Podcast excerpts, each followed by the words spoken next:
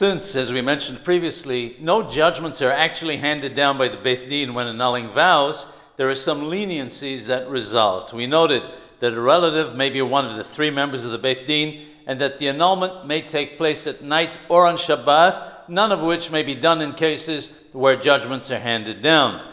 Annulling vows or oaths on Shabbat, however, have specific conditions attached.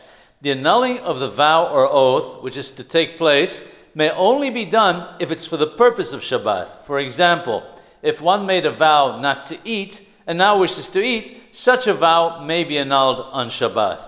This applies to annulments done on behalf of an individual. If it's for the congregation, however, the annulment may be done on Shabbat even if it's not for the purpose of Shabbat. This is because the entire community gathers in the synagogue on Shabbat and the annulment can take place. If it would not be done on Shabbat, the people would not come during the week and the annulment could not take place.